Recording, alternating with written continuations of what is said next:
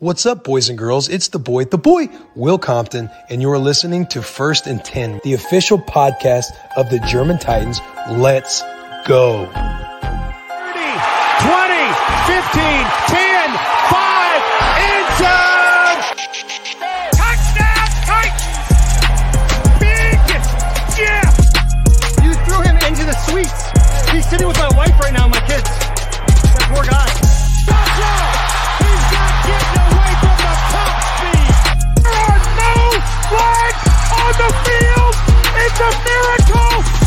Tennessee has pulled a miracle.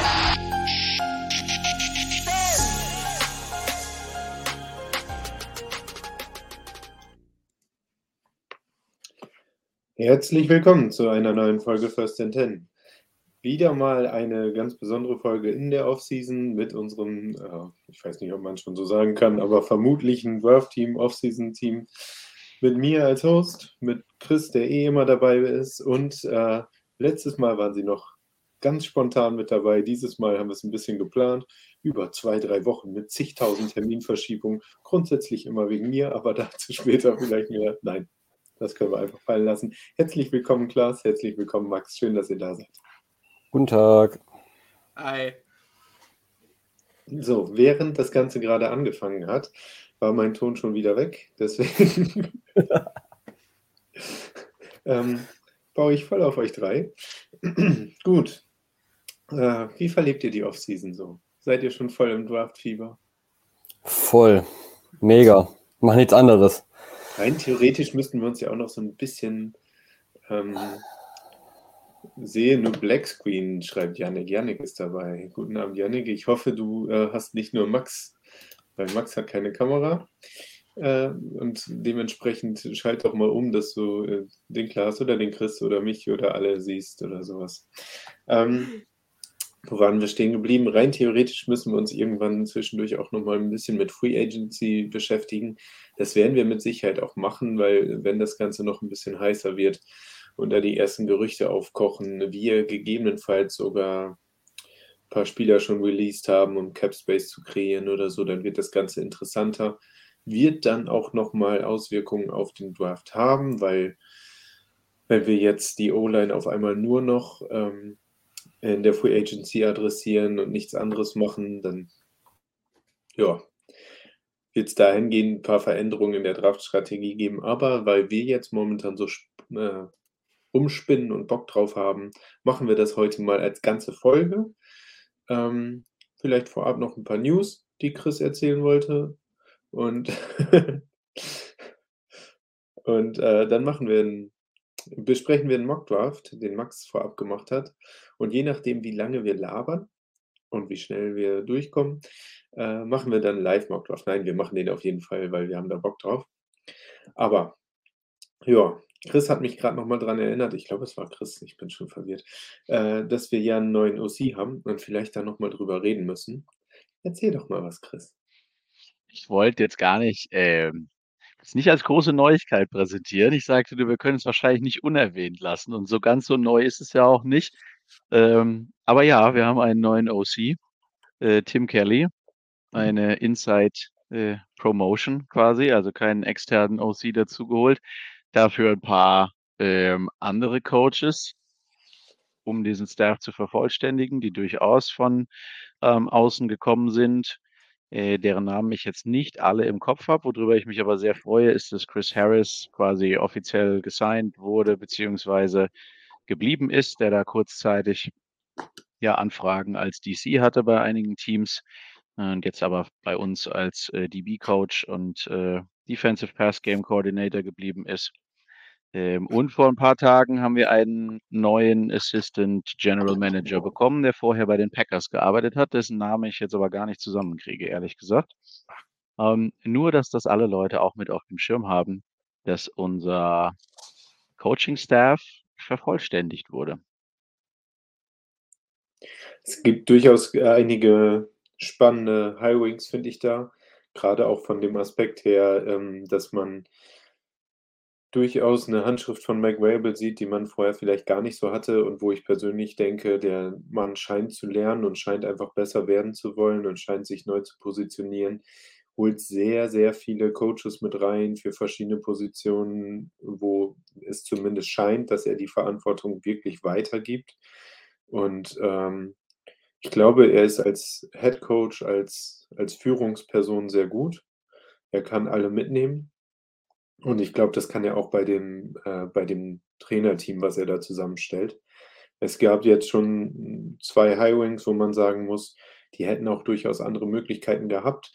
Ähm, gerade auch in Chris Harris, der jetzt zu uns kommt in einer speziellen Rolle und nicht als Defensive Coordinator, äh, weil ich glaube, wir haben da schon mal drüber gesprochen, der scheinbar Bock drauf hat, dass wir es so machen und äh, ja auch überzeugt wurde. Und jetzt, ähm,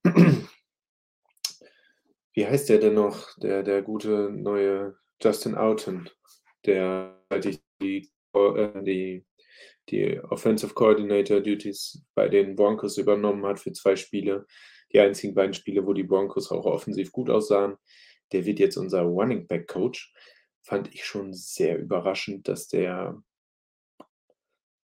naja, so eine kleine Position irgendwie nur abbekommt in dem ganzen Rondell jetzt. Äh, dass er die bei uns kriegt, das ist schon vielversprechend. Ne? Ich fand, ich, ich habe ja auch schon mal dann groß in der Gruppe einmal, wenn ich mich dann äußere, dazu geschrieben, ähm, Tim Kelly war mit Sicherheit nicht meine erste Wahl. Ich kann auch gar nicht genau sagen, wer die erste Wahl gewesen wäre, aber er war es nicht, das weiß ich vom Gefühl her. Aber ich bin absolut nicht unzufrieden damit, weil das Gesamtkonstrukt, was da gerade präsentiert wird, irgendwie gut aussieht. Ja, gibt es dazu noch was zu sagen? Ich glaube nicht. Bei mir war es genau, ähnlich. Ist mir jetzt eigentlich relativ, also ich kann damit leben, nichts Besonderes, Tim Kelly. Ich lasse mich überraschen. Habe kein negatives Gefühl, kein positives Gefühl. Das passt, glaube ich. Ich vertraue dafür zu sehr, ich vertraue. Ich habe ein positiveres Gefühl, als wenn es Downing geblieben wäre. So, das äh, kann ich auf jeden Fall mal sagen. Ähm, ja, und äh, glaube ich jeder sagen. Ähm, und ja, das, was du gerade auch schon gesagt hast, finde ich eigentlich ganz cool, weil auch hier der Vorname komme ich gerade nicht drauf, aber London, der ja auch, ähm, äh, der auch als OC-Kandidat generell galt, bei uns jetzt eine andere Rolle äh, in der Offense, im Offensive Staff übernimmt, ähm, finde ich, spricht irgendwie, wie du gesagt hast, auch ein bisschen für Rabel und dass es durchaus irgendwie Coaches gibt, die Bock haben, bei uns zu arbeiten. Von meiner Seite noch dazu. Kopf. Nicht, weil er disagreed, sondern weil er mich nicht hört wahrscheinlich. Ja, Max? ähm, von meiner Seite dazu muss ich auch sagen, ich bin auch sehr glücklich über die, die, die gesamte Hiring-Nummer bei, den Titans. Es sind sehr viele kompetente Menschen, meiner Meinung nach, jetzt da. Ähm, die einzige Frage, die ich mir halt stelle, ist, können die alle den entsprechenden Einfluss haben und sich trotzdem irgendwie diese Offense eine klare Richtung haben? Weil es ja doch sehr unterschiedliche Systeme und Ansätze sind. Also das, was, was Denver da gespielt hat, passt kaum zu dem, was Atlanta gespielt hat.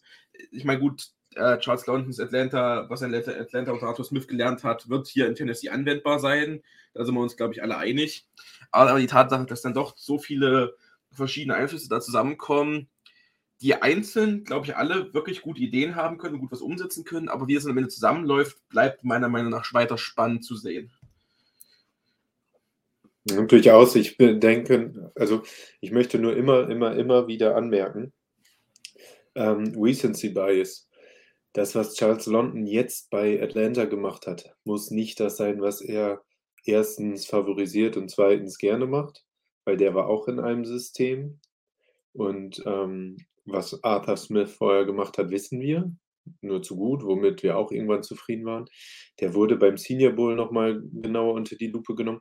Der hat wahrscheinlich auch zu Recht keine ähm, OC-Stelle jetzt irgendwo quasi bekommen, sag ich mal, weil sonst hätte er voll, vollständig überzeugt. Aber ich glaube, dass der als Passing Game Coordinator durchaus dann seine Einflüsse haben kann. Und auch das ist ja wieder das. Bei Kelly haben wir ich weiß noch genau, direkt nachdem er nachdem das Hiring als OC bekannt gegeben wurde, Hass, Hass, Hass, Hass, Hass in dieser WhatsApp-Gruppe. totales Unverständnis, weil das kein sexy Pick ist. Aber dann hat Tim nur eben ein paar Stats aus den, aus den äh, Seasons geliefert, wo er ja OC war, wo er selber als Offensive Coordinator hantiert hat und wie gut das eigentlich war. Wenn wir, und da muss man sich einfach die Frage stellen, wenn wir den von extern geholt hätten, wären wir dann wirklich unzufrieden mit dem, was wir vorab gesehen haben, auch gerade an Statistiken? Sind wir jetzt nur unzufrieden, weil der in diesem System letzte Saison mit all den Verletzungen und so weiter und so fort nicht als, nicht mal OC, sondern als Assistant irgendwie da alles verändert hat. Und das ist einfach etwas, worauf gucken wir denn? Wir gucken immer auf, auf das, was wir gerade gesehen haben, das, woran wir uns gerade erinnern. Dann lass uns doch mal den Blickwinkel wieder ein bisschen breiter fassen, Schritt zurückgehen, auf alles gucken. Und dann ist er vielleicht auf einmal gar nicht mehr so scheiße als Hiring. Das, und, und das sind ja die verschiedensten Geschichten. Ne? Das, das ist auch, ich weiß noch, äh, Florian hat mir da aus der Seele gesprochen, das einzige Coaching-Hiring, wo ich Coaches Hiring, wo ich nicht mit zufrieden war, war unsere Offensive Line. Weil der war dann die ganze Zeit direkt mit bei und unsere O-Line war irgendwie scheiße. Aber auch das ist es. Du, du weißt ja gar nicht, was der kann oder was der jetzt machen möchte, nur aufgrund seiner Assistentenrolle irgendwo. Und ähm, da kann es schon durchaus spannend werden. Ich bin da, ich vertraue da gerade mal wieder. Ja, was du mal geschrieben hast, fand ich sehr passend. Ich bin auch nicht immer überzeugt von dem, was meine Chefs machen und würde Sachen anders machen, wenn ich das dürfte. Ähm, ja, das deshalb, ist doch halt auch so. Ne? Ja, also einfach mal man hat teilweise eine andere Philosophie, aber dann bist du halt noch nicht Chef. Und wenn du dann Chef bist, dann kannst du es so machen, wie du willst. Kannst auch mit auf die Fresse fallen und kannst im Endeffekt sagen, okay, war vielleicht doch ganz richtig, wie die es gemacht haben. Oder gewinnst. Schauen wir mal. Und Gut. während der Saison hätten wir uns ja nichts sehnlicher gewünscht, als dass Tim Kelly übernimmt. Ne? Ja, aber er wollte gerade, äh, ich glaube, Martin wollte gerade den Übergang liefern, damit wir in unser Draft-Thema einsteigen können. Übergang liefern? Ich höre dich Wolltest wieder. du gerade zum Draft-Thema, ja. Genau. Ich habe letztlich nur gesagt, dass während der Saison haben wir uns alle gewünscht, dass Tim Kelly übernimmt. Ähm, ja. Dann können wir ihm die Chance jetzt auch geben. Ja, Max, bitteschön. Wir fangen mit deinem Mockdraft an, der vorab erstellt wurde. Ja, und den blenden wir dann an der Stelle auch einmal kurz ein, dass wir das hier zumindest für die Leute, die im Stream sind, ein bisschen übersichtlicher haben. Ähm, ich meine, das ist eine Möglichkeit, die wir äh, dann, dann nicht mehr haben später, wenn es dann irgendwo auf Spotify oder so liegt. Dann muss man sich halt mal ein paar Picks merken. So, ähm, es sollte ja an dem Punkt eigentlich keine Überraschung mehr sein, dass die Titans an 11 picken. Ähm, deswegen werde ich dazu jetzt nicht mehr groß was sagen, außer dass ich mich an der Stelle für den meiner Meinung nach, zumindest vom Gefühl her, beliebtesten Pick unter Titans-Fans entschieden habe, Paris Johnson. Ähm, ich möchte bezüglich Paris Johnson, ich denke, der ist auch letzte Folge schon ein bisschen debattiert worden, deswegen will ich da gar nicht zu tief drauf eingehen. Ich möchte einfach nur sagen, dass trotz allem, und ich weiß, Titans-Fans sind da ein wenig traumatisiert, Stichwort Isaiah Wilson. Ähm, Paris Johnson ist ein Project-Pick trotzdem. Der hat ein unfassbares Upside, aber er hat noch einige Schwachstellen, die mit einer hohen Wahrscheinlichkeit in Jahr 1 sichtbar werden. Das heißt, der wird seine Schwächelphasen haben. Und ich weiß ganz genau, das wird den Fans nicht gefallen und da wird es Stress geben, aber darauf muss man sich einstellen. Paris Johnson ist kein Pick, den du da jetzt reinslottest, der dir da automatisch Top 3 Performance liefert. Die, die Wahrscheinlichkeit, dass es ein Tristan Wirfs wird, ist gering. Nonetheless für mich der sinnvollste Pick an dem Spot, weil die O-Line war, gelinde gesagt, kacke letztes Jahr die Offensive Tackle Position, vor allem der Left Tackle, war das große Problem und Taylor Lewan predigt selbst seit ungefähr fünf Monaten und ich meine, wir sind, glaube ich, uns alle einig, dass die Wahrscheinlichkeit, dass es am Ende passieren wird, ziemlich hoch ist. Lewan wird gecuttet werden. Dennis Dalys Vertrag läuft zum Glück aus. Du musst dir nicht mal die Schande geben, ihn cutten zu müssen. Gar nichts sagen, einfach nichts sagen. Irgendwann geht die Tür nicht mehr auf in, in Nashville und gut ist. Irgendwann kommt er nicht mehr rein. Genau, da gibt es ja das schöne Jamal Adams-Meme bei den Jets, wo dann auch einfach die Tür nicht mehr aufgeht. Nichts anderes wird Dennis Daly werden. Darüber wird nicht gesprochen, das wird totgeschwiegen, der existiert ab sofort nicht mehr. Dementsprechend kein wirklicher Left Tackle mehr im Team. Paris Johnson ist meiner Meinung nach die sinnvollste Antwort. Ja, Richtig. stimme ich dir zu. Naja, Ja, für mich zu sagen, wenn der an 11 da ist, ist, ist das fast schon ein No-Brainer. Auch gerade, du hast jetzt irgendwie, also ja, Wilson zwar angebracht, ich möchte auch noch mal mit einwerfen, wenn wir davor, äh, vor dem Herrn Wilson in der ersten Runde O-Line gepickt haben, war das alles nicht so verkehrt. Taylor Lewan haben wir zum Beispiel äh, exakt an äh, Nummer, äh, Nummer 11 gepickt. Äh, äh, damals. Äh, Jack Conklin in der ersten Runde ist auch mehr als gut gegangen. Kann der ja nichts für, dass wir den dann auch haben gehen lassen. Aber auch das war ein First Round äh, O-Liner, der ja, eingeschlagen ist. Ähm, und was man zu Paris Johnson auch sagen muss, er gilt ja nicht nur als einer der Top Tackle Prospects, er gilt ja auch als so ein absoluter High High Character Guy. Also die Wahrscheinlichkeit, dass sich Isaiah Wilson wiederholt, ist ja super, super gering. Definitiv. Darauf wollte ich überhaupt nicht hinaus. Ich sage nur, dass man hier in Tennessee dann doch ein wenig traumatisiert ist von dem ganzen Thema. Deswegen sollte man den Pick am Ende trotzdem, trotz allem Hype, und ich habe Bock auf den Spieler, wenn das werden sollte, mit Vorsicht genießen muss, weil Jahr 1 wird auch Stellen haben, die nicht pretty sind. Das hatte Evan Neal in seiner Rookie-Season jetzt auch, muss man sagen. Der ja, wann ist der? Ist Top 5 gegangen, oder? Letz, äh, letzten Draft. Ja. So. Also Ähm, ich würde auch noch was zu dem sagen. na klar, natürlich. Also ich sehe ihn eigentlich im Moment auch als beste Option, wenn man auf Tackle geht. Ich denke im Moment irgendwie nicht, dass er noch da sein wird, dass er eher gehen wird.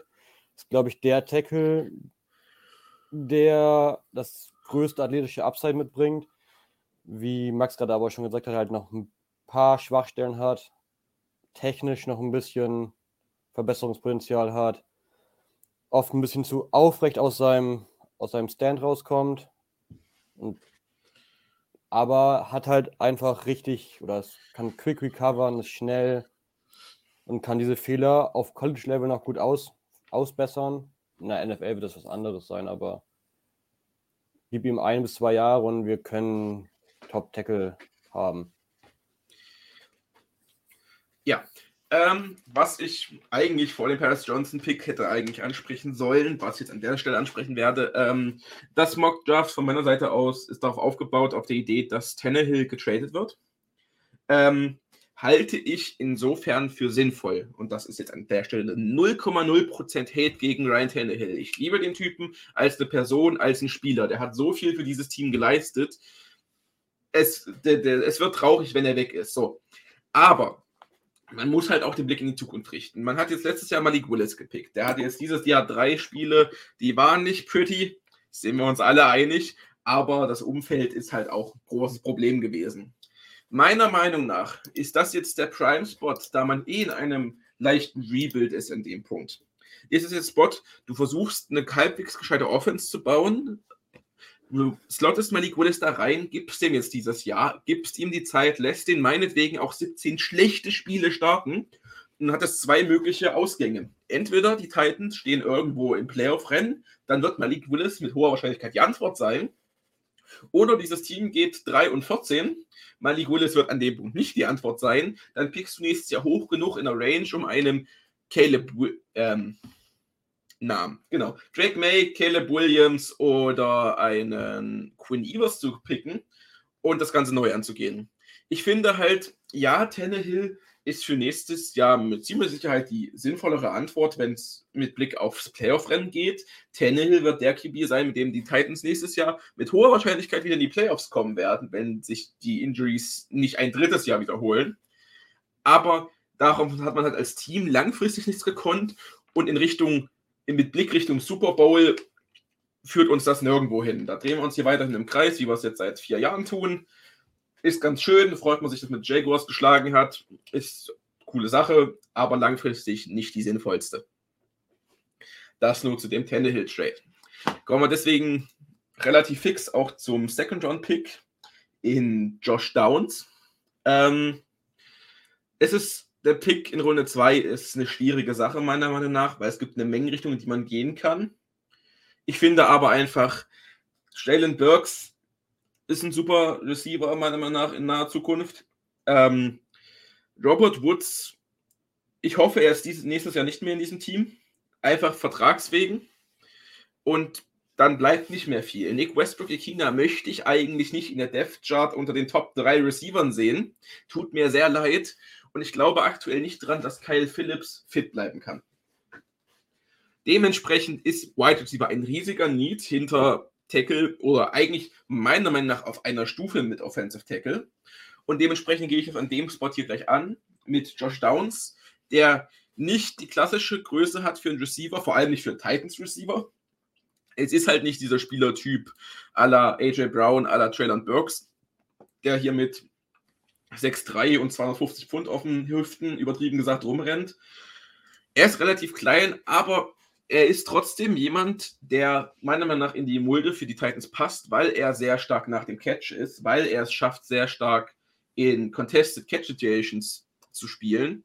Und deswegen trotz seiner etwas geringeren Größe meiner Meinung nach jemand, der nicht schlecht ins System passen würde. Ja, ich finde den auch richtig geil. Du hast gerade gesagt, er ist gut nach dem Catch. Das habe ich nicht ganz so gesehen. Also da sehe ich eigentlich eher die einzige Schwäche in seinem Spiel so mit.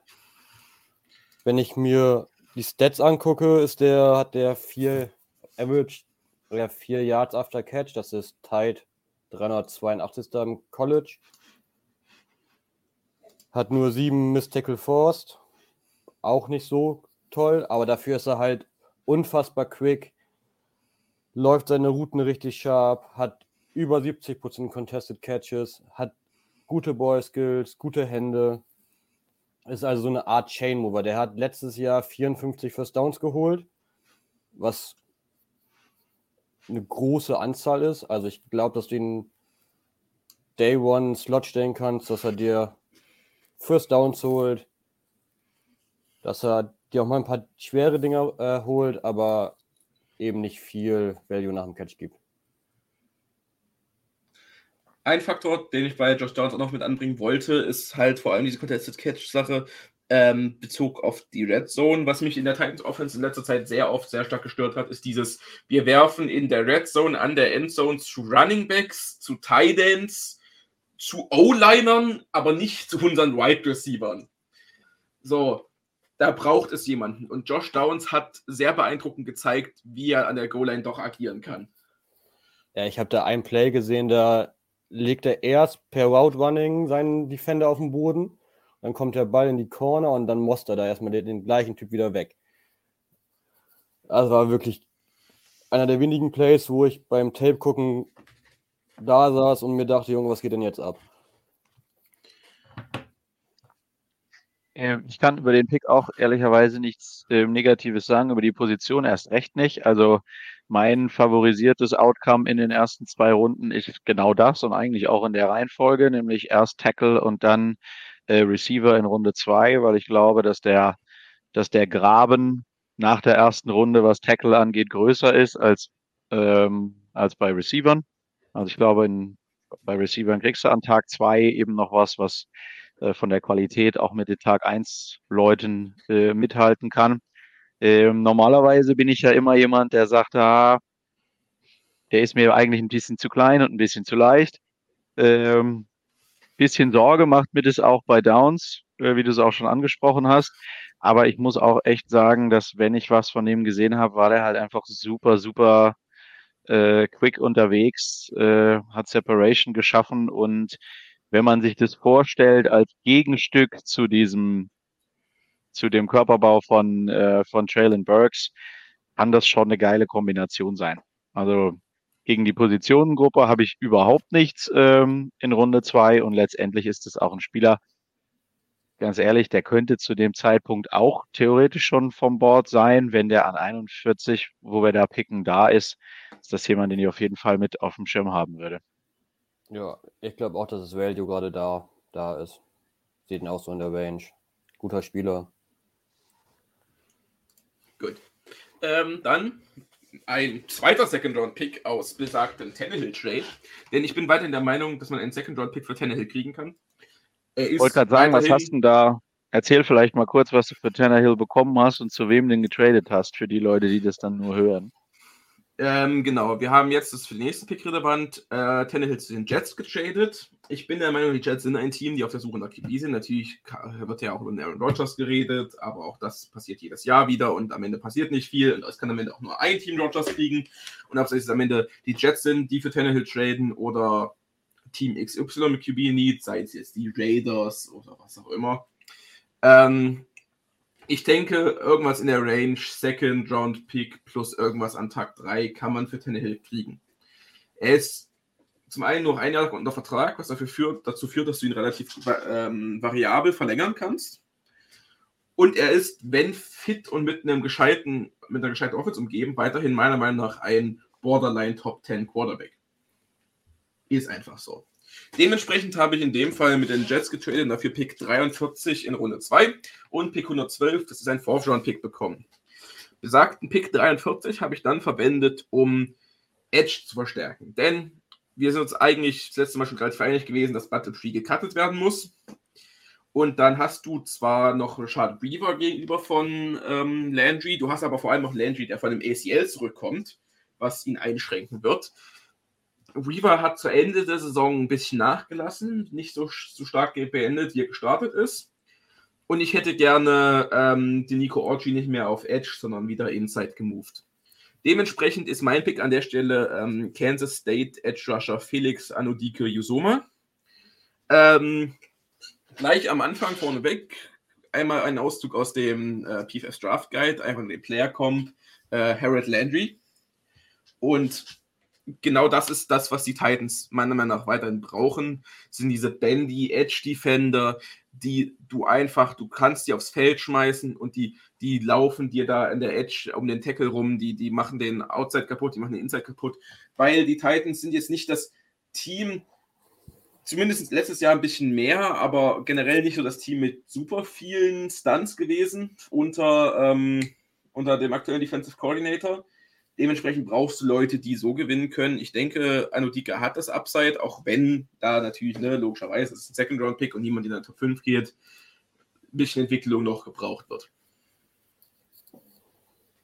Ja, ich muss sagen, er ist nicht mein Lieblings-Edge-Rusher dieses Jahr. Ich habe den irgendwie als Edge-Rusher 9. Ich sehe da andere besser. Ich weiß nicht, wen du da gerade noch zur Verfügung hattest. Ähm, das kann man ja schlecht nachvollziehen wahrscheinlich.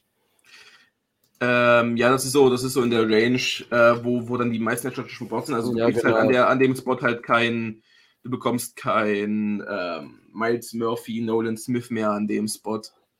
Das ist ich, halt leider so. Ja, ich ziehe zum Beispiel einen Keon White, ziehe ich zum Beispiel vor. Aber auch ein Keon White, denke ich, geht in Runde 1. Denke ich auch. Also ich habe ihn auch in Runde 1. Also die verfügbaren an dem Spot waren meiner Meinung nach ähm, unter anderem Isaiah Foskey, Derek Hall, ähm, Nick Herbig, so die Ecke.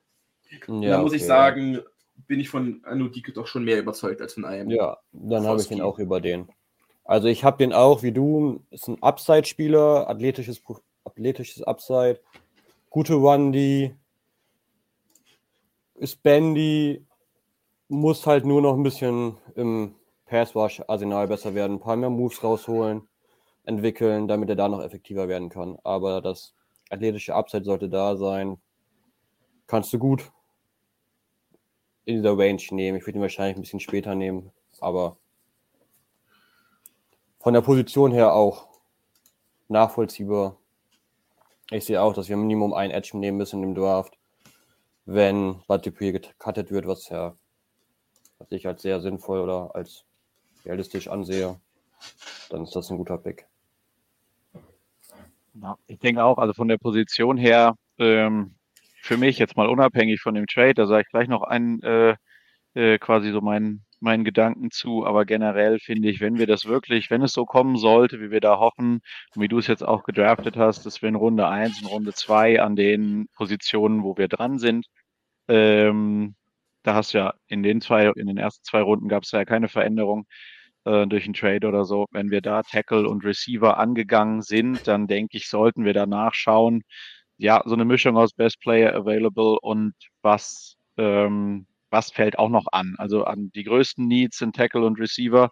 Ähm, aber wie du richtig gesagt hast, dadurch, dass Dupree sehr sicher gehen wird, ähm, dürfen wir Edge auf jeden Fall nicht außen vor lassen und sollten da dran, ähm, sollten da dran mitdenken. Und wenn dann so jemand auf dem Board ist, kann ich das auch absolut ähm, nachvollziehen. Den Trade, dazu wollte ich nur ganz kurz sagen, für Tannehill, ähm, weil du ja auch eingestiegen bist, ähm, mit, da kann ich mich nur anschließen. Ich mag Tannehill extrem gerne. Ich finde, es ist einer unserer, ja, also eigentlich ist es ja wahrscheinlich nach McNair der zweite erfolgreichste Quarterback, der je bei uns äh, für uns gespielt hat, quasi, also zumindest in einem Titans-Jersey.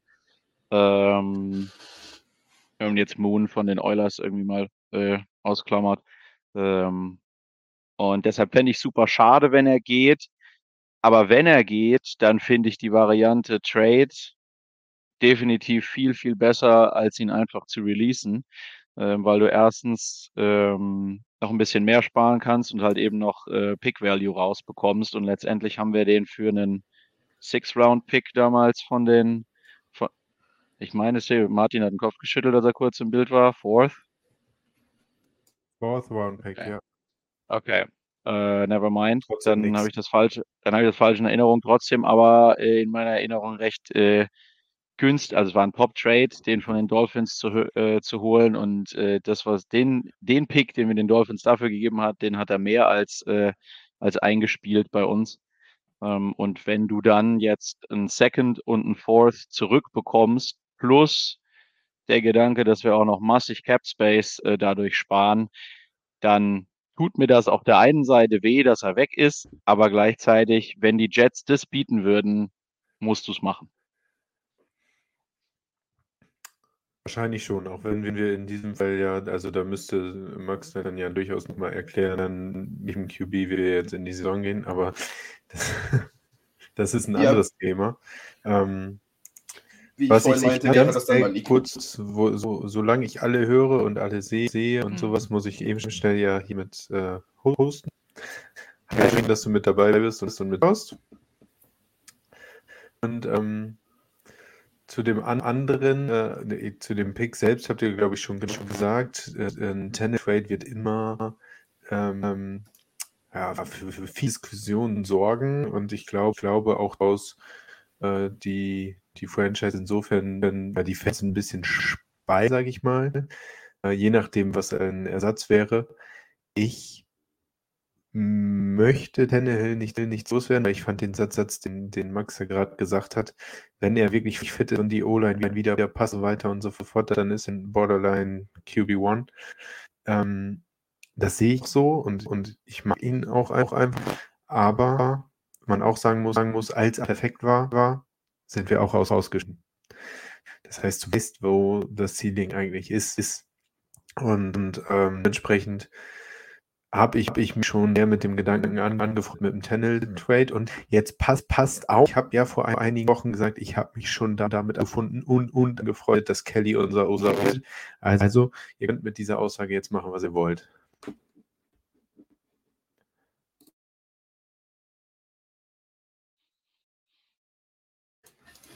Gut. Ähm, ich höre nämlich schon wieder nichts mehr. Ja, ja, alles gut. Ich habe nur für, für, für dich, Martin, ähm, der, die, die das Nummer war, ich sage Tannehill Trade. ich sagte nur Tannehill Trade ist einfach sinnvoller, weil, ja, dann kann man wissen, was man im League hat. Anyway, ähm, Runde 3, Pick 72. Ich war im Mock ein bisschen überrascht, dass er noch auf dem Board war. Wenn er noch auf dem Board ist, dann ist das mh, hm, wahrscheinlich für mich im in Sachen Value eigentlich noch besserer Pick als ein Josh Downs beispielsweise. Ähm, Trenton Simpson, Linebacker Clemson, ähm, wird, je nachdem, wen man fragt, irgendwas zwischen Ende, Ende Runde 1, Anfang Runde 2 bis Ende Runde 2, Anfang Runde 3 gerankt. Ähm, Trenton Simpson ist ja, ich, ich, ich wollte ihn eigentlich ursprünglich ein bisschen mit David Long vergleichen, einfach von der Coverage-Ability her, aber du kannst es halt einfach vom, vom, vom ähm, athletischen Bau einfach nicht ganz machen, weil David Long ist, glaube ich, 5'10 groß und 210 schwer oder so. Irgendwie, ach, äh, David Long ist auf der kleineren Seite unter den Linebackern. ähm, macht er viel dadurch wett, dass er halt ähm, sehr gut darin ist, in Run-Game-Blocks zu evaden. Also er, er, er wird keinen Block schäden für dich, aber er, er lässt sich gar nicht erst blocken.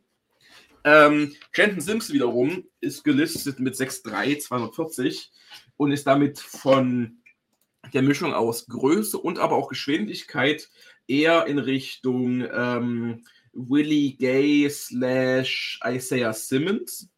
Und tatsächlich ist das auch so ein bisschen die Art Usage, die er in Clemson gesehen hat, dieses Isaiah Simmons Mold Linebacker-Type Prospect. Also viel weniger reiner Linebacker im Lineup und mehr dieses ähm, Nickelbacker-artige, dass du halt Tight End coverst, man Slot Corner, äh, Slot Wide Receiver. Aber ich denke, mit der Art und Weise, was die Titans Defense von ihren Linebackern verlangt in Coverage, was halt auch der Grund ist, warum ein David Long in Tennessee so gut war, warum ein Jayon Brown in Tennessee so gut war und warum zum Beispiel Zach Cunningham und Rashawn Evans es eher nicht so sind, ist einfach, dass die Titans sehr viel in Coverage von ihren Linebackern verlangen. Und Trenton Simpson, während er halt nicht der krasseste Runstopper ist, er ist kein Rashawn Evans, der da bei einem dritten und eins durch die Line fliegt und einen Tackle for Loss macht. Und er ist auch kein ähm, Zach Cunningham, der sich da durch drei D-Liner arbeitet. Aber das macht er halt durch seine Coverage Ability so dermaßen wett, dass ich finde, eine Kombination aus Trenton Simpson und David Long oder selbst Monty Rice für die Titans würde mir sehr stark gefallen. Und das nimmt uns halt auch ein bisschen dieses Problem, was wir halt aktuell ähm, hin und wieder sehen, dass Tight End Covern schwer fällt oder generell große Receiver. Ich meine, ein T. Higgins, der dann da an der Sideline zum dritten Mal irgendeinen Cornerback most. Ähm, ich denke, das ist wirklich diese Art Spieler, die dieser Defense hilft, nochmal auf ein ganz anderes Level zu kommen. Ja, also wenn er da ist, gutes Value. Ähm, ich finde, also ist richtig athletischer Spieler. Ich bin nicht der größte Fan, aber ich habe auch nicht so viel gesehen. Ähm, so was ich lese aus verschiedenen von verschiedenen Seiten ist er vor allem Man-Coverage sehr gut, was du gerade gesagt hast, diese Isaiah Simmons-Rolle kann man ihn nutzen. Ähm, aber wenn Zone gespielt wird, dann ist er immer noch ein bisschen zu spät, reagiert zu spät. Instinkte fehlen so ein bisschen. Aber es macht halt in Mankovic wett, ist da sehr, sehr gut. Und ist halt ein athletischer Freak, ne? Der ist 6'3, Riesenrange, Sideline to Sideline. Ich glaube, in Runde 3 ist es ein gutes Value, was du mitnehmen kannst. So, so, hört man jetzt? Ähm, also ja. man hört dich. Ich hoffe nur, also ich habe dich eben so ein bisschen doppelt gehört, als du das letzte Mal versucht hast äh, äh, zu sprechen. Bisschen, ein bisschen sehr doppelt. Ähm, das hat jetzt gerade auch, das hat jetzt gerade auch wieder so Anklänge gehabt. Äh, du scheinst uns aber zu hören, weil du deine Kopfhörer ausgetauscht hast.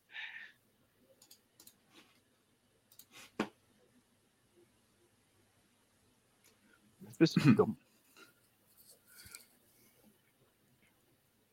Kämpft mit technischen Problemen. Chris, hast du noch was zum Linebacker-Pick zu sagen in der Zwischenzeit? Ähm, wie, also vermutlich, es hängt so ein bisschen drauf an und äh, hängt so ein bisschen drauf an, genau, kommt so ein bisschen drauf an und das werden wir, glaube ich, bei der, äh, bei unserem Live-Mock nachher auch sehen, ähm, wer ansonsten noch da gewesen wäre. Ähm, also wenn zum Beispiel äh, ein Cornerback äh, da gewesen wäre, der, den, den ich irgendwie höher hätte als, äh, als Simpson, dann hätte ich auch mir einen Cornerback vorstellen können dort oder so. Ähm, aber an sich, ich weiß über die Linebacker nicht so viel. Das ist eine, eine Positionsgruppe, da habe ich mir bisher nicht so viele angeschaut, aber über ihn habe ich ähm, einfach, was man so mitbekommt, auch schon gehört, dass er durchaus sogar First-Round-Hype äh, bekommt, teilweise, wie du auch gesagt hast. Ähm, und ich kann da ich auch sehr davon ausgehe, dass der Cunningham nicht mehr bei uns spielt. Ähm, wenn David Long nicht, resign, äh, nicht resigned wird, was ich schwer hoffe, dann ist Linebacker automatisch ein Riesen-Need. Ähm, ich gehe davon aus, dass wir David Long halten, dann hätten wir Long und Rice. Dann kann ich aber trotzdem nachvollziehen, warum man dieses Core in der Tiefe noch ein bisschen stärken möchte. Ähm, und wenn dann jemand da ist, ähm, wie er an der Stelle, wo du eigentlich erwarten würdest, der ist nicht mehr da, ähm, kann ich es absolut nachvollziehen. Wenn jetzt einer von meinen absolut, äh, ich sehe als nächstes kommt wieder, kommt wieder O-Line, worüber ich mich schon freue. Ähm, wenn jetzt ansonsten, keine Ahnung, wenn noch ein Receiver oder noch ein äh, O-Liner, den ich dann deutlich höher hätte, der quasi auch gefallen ist, ähm, da, da, gewesen wäre, hätte ich mich vielleicht anders entschieden. Aber ähm, das weiß ich ja jetzt nicht genau, aber letztendlich kann ich es nachvollziehen. Dafür ist ja dann der Live-Mock. ähm, ich kann dir sagen, an dem Spot, Trenton Simpson war far and away das höchste Prospect auf meinem Board, was noch da war. Ich meine, an 72 hier, man sieht es rechts an der Seite, PFF rankt die 59, teilweise auch in den 30ern gerankt. Da hast du kaum noch was auf, also die Chance, dass da noch was auf dem Board ist, was da ähnlich in Value ist, ist gering. Gut, skippen wir dann weiter in Runde 4. Ähm, ähm, kleiner Downtrade mit den Seahawks von 112 an 122 und dafür nochmal einen extra Pick mitgenommen, weil ich denke, in der Cap-Situation der Titans mehr Tiefe durch Draft äh, auf, auf Rookie-Contracts ist wichtig. Weil ich meine, ein Fifth-Round-Pick, den man dann halt als, keine Ahnung, Running Back 4 oder Outside Linebacker 3 dabei hat, kostet dann halt irgendwie 800k statt 2 Millionen, die man da halt für einen Veteran zahlen würde. Deswegen, ich denke, da die Titans halt relativ wenig Picks in diesem Draft haben, ich glaube fünf oder sechs, sechs müssten sein, sechs, ähm, sechs. wäre ein Downtrade durchaus sinnvoll. Dementsprechend 10 Spots runter, dafür ein Fifth-Round-Pick mitgenommen für den Seahawks und an 122 kommt dann USC Guard Andrew Voorhees, Voorhees, ich kann den Namen leider nicht aussprechen. Ähm, ja. Voorhees wird immer, habe ich, hab ich immer ausgesprochen gehört, aber finde ich super. Erzähl was dazu, ich äh, top, dass der da ist. Ähm, genau, ich meine, definitiv großes Fragezeichen aktuell ist, ähm, wird Nate Davis nächstes Jahr noch in Tennessee spielen? Mit den Zahlen, die aktuell in Predictions umhergeworfen werden, sage ich nein. Ähm, aber selbst wenn Nate Davis noch da ist, mag ich den Pick von, von Voorhees aus dem Grund, weil meiner Meinung nach Aaron Brewer in der Lage sein sollte, auf Center zu transition, sobald Ben Jones nicht mehr hier ist. Dementsprechend gibst du dir damit diese Versatility, die du hast, und gegebenenfalls hast du dann halt in zwei bis drei Jahren ein Starting-Lineup aus Paris Johnson, Andrew Voorhees, ähm, Aaron Brewer, Dazu dann Nate Davis slash Dylan Radens auf Guard nochmal und Nicolas Petit Frère. Und damit kann man arbeiten. Es ist in keinem Fall eine Elite-O-Line, aber die brauchst du auch nicht. Das Wichtige an der O-Line ist, nicht kacke zu sein. Dementsprechend, wo hieß, ähm, super erfahren. Ist, glaube ich, auch dementsprechend schon auf der etwas älteren Seite. Ich glaube, 24, meiner Meinung nach schon. Er hat halt dreieinhalbtausend Career Snaps in College das ist Erfahrung auf einem Level. Würde mich nicht wundern, wenn er mehr Career Snaps über College und NFL hat als ein Aaron Brewer. Ähm, er ist kein krasser Athlet, aber er macht seinen Job. Er ist ähm, Anchor in Pass Coverage, von dem, was man so liest. Ich muss dazu fairerweise dazu sagen, vor allem jetzt ab Runde 4, ich habe kaum von dem Prospect was gesehen und viel einfach nur gelesen. Dementsprechend ist es hier an einigen Ecken Hörensagen. Dafür möchte ich mich an der Stelle schon mal entschuldigen. Ähm, aber jemand, der da noch mal ein bisschen helfen kann in Pass Protection, der trotzdem die Experience hat, um da in, im Run-Blocking mitzuhelfen, der Scheme Diverse ist, wie es vorhin sein soll, ähm, hilft meiner Meinung nach der Tennessee O-Line nochmal so enorm. Und wie gesagt, du gibst damit einfach nochmal diese äh, Versatility, dadurch, dass Aaron Brewer durch die Gegend rutschen kann, dadurch, dass ein Dylan Reynolds durch die Gegend rutschen kann, etc. Ja, also bei mir wird es jetzt auch dünn mit, dem, mit den Spielern, die ich gesehen habe. Ich habe ihn auch nicht gesehen. Auch nur verschiedene Quellen gelesen und da ist eigentlich das Gleiche oder habe ich es gleich gelesen wie du, dass er nicht der beste Athlet ist, aber okay, dass er gute Ankerfähigkeiten hat, dass er powerful ist. Ja, aber ist halt ein Pick, der nicht sexy ist, aber glaube ich solide. notwendig, finde ich auch nochmal. Ich finde, du hast es gut zusammengefasst, eben wer dann irgendwie so in ein, zwei Jahren unsere Starting O-Line sein könnte, dann Ähm, und ich würde da sogar noch reinwerfen, jetzt mal unabhängig davon, ob wir äh, Nate Davis halten oder nicht, finde ich, wir müssen noch was in der O-Line auf Guard eventuell in, auch in Free Agency machen. Ähm, und selbst wenn wir das täten, würde ich diesen Pick immer noch begrüßen. Ähm, einer meiner Lieblingsdraft-YouTuber hat den in seinen Top 10 oder 15 äh, Inside O-Linern. Äh, was ich super an dem finde, ist, dass er, ähm, der hat sogar mal ganz kurz Tackle gespielt, aber er hat auf Guard Erfahrung auf der rechten Seite wie auf der linken Seite. Ähm, und selbst wenn wir Nate Davis rechts halten, supi, äh, ich möchte trotzdem nicht, dass Aaron Brewer unser Starting Left Guard ist, wenn's, ähm, wenn sich's vermeiden lässt. Und deshalb kann ich den Pick äh, nur begrüßen, tatsächlich. Ähm, und sehe es ähnlich wie du auf lange Sicht gesehen. Es klingt aktuell ja so, als ob Ben Jones ähm, uns noch die letzte Season seines Vertrags erhalten bleibt ähm, auf Center. Äh, und aber in, für das Jahr danach müssen wir uns auch Center Gedanken machen. Und da würde ich mich mit Brewer wohler fühlen, als wenn er auf Left Guard bleibt. Also ich mag den Pick. Voorhees hat sogar äh, beide Tackle-Positionen und beide Guard-Positionen am College gespielt. Ja, aber Tackle nicht. Also Right Tackle nur 60 Snaps, Left Tackle 400, das ist einiges, aber immer noch deutlich weniger als die jeweils 1500 auf den Guard-Positionen. Ja, genau. Und es gibt ja, also klar, die Welt äh, ist da sehr breit und äh, das wird mit Sicherheit auch die eine oder andere USC Trojans-Seite sein, die es äh, vortreibt oder so, aber es gibt sogar Seiten, die den als First Rounder sehen, ne? Das muss man immer mit dazu sehen. Gerade auch, weil der eine Ultra-Erfahrung hat. Ähm, die, die Schwelle zwischen den Interior O-Line Prospects ist da ja dann durchaus recht schwimmend.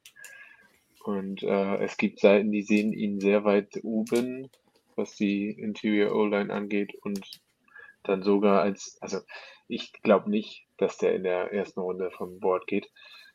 Ähm, aber es gibt auch Seiten, die würden da jetzt bei Runde 4, Pick 122 keinen Draft Grade C geben, sondern eher das A+, weil die den doch relativ weit oben haben. Wenn ich eine Draft-Seite wäre, würde ich dir ein A plus geben. Ich sehe den auch nicht als First Rounder, aber wenn der da noch da ist, wo du ihn gedraftet hast, ähm, würde ich, würde ich den sofort nehmen. Kannst halt wenig falsch machen. Ja, es ist halt ein bisschen bei diesen Mock-Drafts immer so die Sache, ne? abhängig von den Boards, die immer mit Vorsicht zu genießen, wann Spiele noch verfügbar sind. Ich habe Ja. definitiv vor, und das würde ich gerne eigentlich mit euch zusammen mal noch bei Gelegenheit machen. Ich mache jedes Jahr tatsächlich vorm Draft einen sieben Runden Mock-Draft für alle Teams, alles davon. Ähm, und mein Ziel ist es, dieses Jahr zu sagen, okay, ich mache die anderen Picks und ich lasse euch die Titans-Picks machen, damit wir ein halb, meiner Meinung nach, etwas realistischeres Ergebnis haben von den Spielern, die noch auf dem Board sind, weil du halt hier relativ viel, wenn du mal eine, Seite hast, die Spieler XY deutlich niedriger ist als der anderen, dann ist es oftmals der automatische Pick. Also ich erwische mich, wie ich regelmäßig ähm, einen der Picks, die Spieler noch kommt, in dieser, äh, bei PFF drafte und ich erwische mich bei anderen Spielern regelmäßig mit anderen Mock-Draft-Simulatoren. Deswegen ist mein Ziel immer zu sagen, okay, ich mache einen Seven-Round-Mock, bei dem ich versuche, möglichst viel vom Konsensus zusammenzubauen und zu gucken, okay, wie sehen das unterschiedliche Seiten, um ein realistisches Ergebnis zu kriegen. Und dann können wir uns dann auch nochmal zusammensetzen und uns das angucken. Anyway, Runde 5. Ähm, Pick 149, das ist der eigene, der Pick der Titans. Äh, vier Spots später kommt dann noch der Pick von den Seahawks, der mit in dem runter äh, Downtrade enthalten war. Äh, an der Stelle möchte ich die Interior D-Line nochmal etwas verstärken äh, mit Jacob Slade out of Michigan State. Ähm, Slade passt super in das, ähm, in das System meines Mock Drafts. Äh, alle meine Spieler sind gefühlt undersized. Nein, eigentlich, es, es geht eigentlich über Tronage aus. Kommen noch ein, zwei Spieler, die undersized sind und Josh Downs undersized. Äh, gibt aber mal ein bisschen gleich eine Tendenz. Das fällt mir bei meinen Mock Drafts auf. Ähm, er ist niemand Beeindruckendes. Und ich meine, von der, von der Idee beeindruckend, das muss in Runde 5 eh verabschieden. Ähm, er ist jemand, der gegen den Run ordentlich arbeiten kann, der High Motor gezeigt hat, der motiviert ist, den du halt in diesen Early Downs reinfitten kannst, wenn du halt mal mit drei Interior D-Linern spielst und mal einen, ähm, einen Dineco Autry rotierst, was ja dann wieder vorgekommen ist diese Saison, dann kannst du ihn halt einfach neben einem Big Jeff und einem Tia Tart da noch reinfitten. Einfach nochmal jemanden für die Tiefe, auch falls Tart ähm, regressen sollte. weil der hat mir gefallen dieses Jahr, aber ist halt die Frage, kann er das halten? Und auch da wieder mit Blick auf Alter, die Nico Orgi hat, glaube ich, nur ein Jahr Vertrag, wird älter. Ist der in 2024 noch im Team? Wir wissen es nicht. Und meine Philosophie vor allem ab Tag 3, eigentlich schon an Tag 2 ist, du draftest nicht für Needs, du draftest für die Future. Ich bin kein großer Fan davon, zu sagen, wir picken in Runde 3 jemanden, der jetzt instant starten muss, weil die meisten können es nicht. Du pickst in Runde 3 jemanden, den kannst du ein Jahr oder zwei entwickeln und dann kommt der Need. Und dann fittest du den rein und das ist so, wie es bei vielen oftmals gut funktioniert. Und ich denke, Jacob Slade wäre halt jemand, den man dann halt schon in eins, zwei Jahren dann halt für die Nico Orgy slash Tier ihr Tat dort reinfitten kann, um zumindest bei Early Downs diesen Anchor im Run-Game zu spielen. Ja, ich habe auch wieder nur Sachen gelesen. Ähm, wenn der noch ein bisschen mehr Power aufbaut über die nächsten Jahre, dann denke ich, dass er diese Rolle erfüllen kann. Ich habe letztes Jahr sogar, also 2021, 40 Pressures gehabt, was gar nicht mal so wenig ist, finde ich, außer D-Line-Position. Ähm, hat halt ja. eben noch ein bisschen Kraftprobleme, wo er nachholen muss. Ist Redshirt Senior, also auf der älteren Seite. Ähm, dieses Jahr acht Spiele gemacht, also ein bisschen was verletzt gewesen, aber keine schlimme Verletzung, wie ich nachgeguckt habe. Beziehungsweise ich habe nicht richtig was rausgefunden, aber es war während der Saison, also keine schlimme Verletzung. Ähm, ja, ist ja, Woche 3 raus gewesen, hat Woche 7 wieder gespielt. Also. Genau. Also ich sehe da ein Upside auch sogar im, aktuell als Passwasher 40 Pechers letztes Jahr, dieses Jahr eine 11,7 Passwash Winrate, was für D-Liner gar nicht so schlecht ist. Ähm, ja. Okayer Pick, solide. Hab dann auch, auf dem, auch mal auf meinem Consensus-Board geguckt, da hast du noch gar nicht wirklich gewenkt, dass irgendwie 390 oder so. Aber PFF hat, PFF hat den auf 150.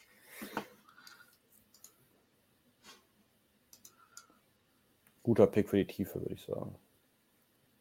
Ich kann, ich kann deine Ausführungen nachvollziehen äh, und ich sehe das auch, dass du spätestens, spätestens ab jetzt sind es Leute, von denen du, die du für die Tiefe oder für die Zukunft äh, mit an Bord holst und ähm, ja, da kannst du dir fast auf jeder Position irgendwie einen Gefallen tun, wenn du sagst, hey, ich denke mal ein bisschen voraus, Audrey ist vielleicht dann nicht mehr da. Ähm, ja, nachvollziehbar. Alles, ich glaube, alle, die jetzt kommen, außer deinem aller, allerletzten Pick, sind wahrscheinlich nicht dafür äh, gedacht, dass sie sofort starten. Ähm, und deshalb äh, muss ich sagen, ja, wird mein Kommentar vermutlich ähnlich sein für von zu fast allen, die jetzt kommen. Ähm, ja.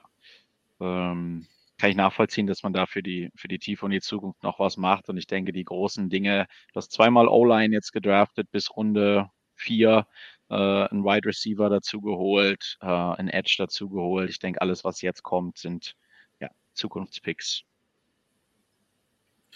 Ja, ähm, wen ich tatsächlich nicht als Zukunftspick sehe, sondern jemand, der direkt Impact machen kann und der aber auch über diese Rolle wahrscheinlich nie hinauswachsen wird, ist mein nächster Pick an 153, ähm, ist Kansas State Running Back ja, ich habe einen Running Back gepickt, aber wie gesagt, ich habe es schon mal irgendwo angesprochen in der Gruppe. Ähm, ich bin der Meinung, ab Runde 5, wenn man dafür nicht hochtradet, kann man das machen. Ich meine, das ist der Pick, den wir hier von Seattle für den 10-Spot-Downtrade bekommen haben.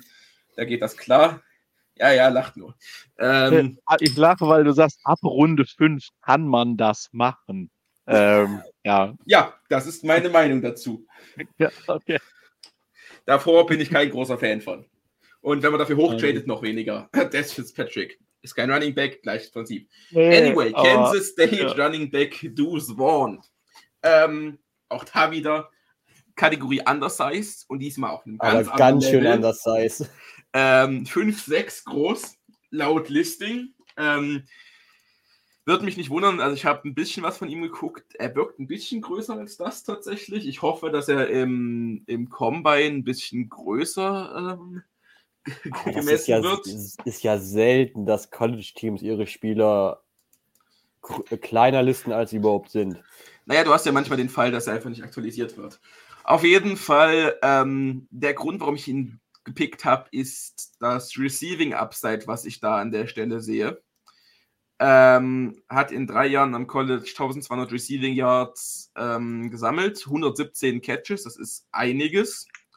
Ähm, ich finde, er könnte halt in dieses Rolle slotten, die dieses Jahr. Jetzt komme ich nicht auf den Namen. Hilliard. Genau, danke schön. Donchel Hilliard spielen durfte. Dieses, okay, es ist jetzt gerade Dritter und 15. Wir brauchen gerade weder jemanden, der hier durch die Mitte rennt, noch jemanden, der großartig einen Edge Rusher beschäftigt. Weißt du, so jedenfalls anblocken und dann in eine Route gehen und so. Dafür reicht er. Ähm, und das, da sehe ich ihn halt einfach in dieser Rolle als Scatback, Receiving Back in Jahr 1 kann man ihn schon einsetzen, meiner Meinung nach, und dann spielst du ihn halt einfach gegen Linebacker, die ja nicht hinterherkommen, ins Open Field bei Long Downs, wo er jetzt nicht großartig gegen irgendwelche Big Buddies ankommen muss. Ich denke, in der Rolle kann er in der NFL erfolgreich sein. Er wird niemals dein Free-Down-Back werden. Er wird dir niemals eine Inside-Zone durch einen Linebacker durchkämpfen aber in Passing Downs ist er meiner Meinung nach jemand, der vor allem auf dem günstigen Vertrag hin und wieder mal die Yards machen kann. Ja, und überproduktiv gewesen. Er hat in den letzten beiden Jahren ja über 3000 Yards gelaufen. Ja. Ich glaube, dass es an der Stelle ein guter Pick ist mit Receiving Upside. 3000 Yards, 27 Touchdowns und, in zwei Jahren. Nur ja, Rushing. Und, ja, und Underclassman, also noch Junior, vielleicht noch ein bisschen Entwicklungspotenzial. Aber er ist Jungs, halt halt. Wenn wir noch ja. einen Live-Draft-Mock äh, Live machen wollen, dann müsst ihr jetzt die letzten bisschen schneller durchsprechen. Okay, Max, nächster, Max aber, nächster Pick. Ja, ich möchte nur ganz also kurz sagen. Wir sind sagen, schon bei über als, der Stunde, sonst muss als, ich nämlich den Live-Mock auf nächste Woche schieben, weil als der wird kurze Reference, länger dauern. Ja, als kurze Reference für die, ich glaube ihn nicht, wir machen ja vielleicht nur bis Runde 5 oder so, aber egal. Äh, als ja. ganz kurze Reference, der ist kleiner als Dion Lewis. So, aber jetzt der nächste. next, next pick. Ähm, Edge Rusher Isaiah Land, jemand, der mir beim Senior Bowl gefallen hat. Ich weiß nicht, ich glaube, den hatten wir mal kurz angesprochen in Sachen Senior Bowl. Ähm, unfassbarer Athlet. Unfassbarer Athlet. An der Stelle reiner Pick fürs Upside wenn du dem Pass Rush Moves beigebracht kriegst, viel Spaß. Ähm, das ist so ein bisschen, so ein bisschen ähm, die Ecke äh, in Sachen, in Sachen Cowboys Linebacker. Ja, ne? Ihr Parsons, wisst, wen ich meine. Micah Parsons. Micah Parsons, genau. Halt deutlich weniger ausgereift. Also das, das darf man jetzt nicht, das ist jetzt kein Vergleich in Sachen Skill, das ist kein Vergleich in Sachen Potential, das ist ein Vergleich in Sachen Athletik. Rein Athletik und die Art und Weise, wie man sie meiner Meinung nach einsetzen kann. Isaiah Land ist bei PFF als Edge gelistet, bei vielen teilweise auch als Linebacker. Der hat durchaus, ähm, der, der, den kannst du durchaus auch mal einen College-Job machen, wenn er im College nicht viel gemacht hat. Aber von dem, was ich halt so, so links und rechts mitbekommen habe, denke ich, dass das in dieses, in dieses 3-4 Outside-Linebacker-Scheme gegenüber von äh, Landry auch funktionieren könnte. Ja, finde ich gut den Pick, Upside-Pick. Bisschen, wenn er Edge Rusher spielen will, ein bisschen mehr Kraft, Masse, Pass-Rush-Moves und dann gib ihm. Gut, ähm, nächster Pick. Äh, an der Stelle wieder ein kleiner Downtrade gewesen. Eigentlich an den Pick davor schon. Den habe ich vergessen zu sagen. PFF liegt immer dahinter. Das nervt mich ein bisschen. Ähm, ich bin zwei Spots runtergegangen, habe dafür einen Late Seventh noch mitgenommen. Nichts Spannendes. Ich habe mit Isaiah trotzdem noch einen Spieler bekommen, den ich an der Stelle haben wollte. Anyway, wir springen auch in Runde 7 direkt. Pick 230, Alabama Titan Cameron Latu. Ähm, auch das lässt sich für mich eigentlich relativ einfach zusammenfassen. Ähm, das ist so diese, dieses Austin Hooper slash Geoff Swaim in günstig. Der wird dir kein Chico Okonkwo-Style, der wird dir kein Linebacker wegrennen, der wird dir keine 40 Yards Pässe catchen, tiefs Feld runter. Aber wenn du jemanden brauchst, der dir 5, 6, 7 Yards über die Mitte die Catches macht, dann kannst du den einsetzen und dann kannst du halt auch den bezahlen, statt Geoff Swam 3 Millionen in den Hintern zu schieben. Aber er kann ja so gut blocken wie Jeff Swam. hat tatsächlich relativ gut gegradet in Sachen Passblock, ähm, im Run-Blocking. One-Block hat, One hat er 50. Die Run-Blocking war nicht so super, dann, aber Passblock war solide das letzte Jahr. Naja, gut, er hat auch, er hat auch Runblock schon abseits gezeigt. Das war halt irgendwie wieder diese, dieses Gemischte, das habe ich bei einigen Spielern schon mal gesehen. Ja, er hat vor im ersten Jahr als relevanter Spieler gut in Run und schlecht in Passblock und hat sich einmal gewechselt. Es gibt Hoffnung, dass er beides kann, theoretisch. Wie gesagt, das ist ein Seventh-Round-Pick, das ist einfach nur jemanden, den ich gerne hätte, um halt nicht Geoff Swaim drei Millionen zu zahlen oder falls Austin Hooper zu viel Geld will. Es ist einfach für Spieler, die dann am Ende mit hoher Wahrscheinlichkeit oder mit dem, wie ich sehe, hinter Chico Conco liegen sollten, möchte ich nicht so viel Geld zahlen. Ja. Und, Ein- ja, Klaas. Irgendwas noch? Kann ich noch- Schnell was zu Jake. Moody. Ja, das ist jetzt der letzte Pick, der kommt. Äh, Runde 7, ein Pick später, Pick 231, ähm, habe ich ein bisschen geklaut, den Pick. Baue ich jetzt eigentlich in fast alle Mocks ein für die Titans, auch wenn ich eigentlich nicht so ein super großer Fan von bin, ähm, weil ich der Meinung bin, dass man das auch in UDFA klären könnte, aber es ist halt ein Pick in Runde 7, ganz am Ende, da ist es auch egal. Ähm, Michigan Kicker Jake Moody. Ich, ich kann Fat Randy nicht mehr sehen. Ich, ich, die anderen Kicker, die dieses Jahr in Tennessee auf dem Platz rumgerannt sind, sind auch nicht die Wahrheit. Und Jake Moody ist einer der wenigen Leute, die aus dem College kommen und tatsächlich über 50 Yards mal Field Goal machen können. Denn das können aus irgendeinem Grund 99% der Kicker im College nicht.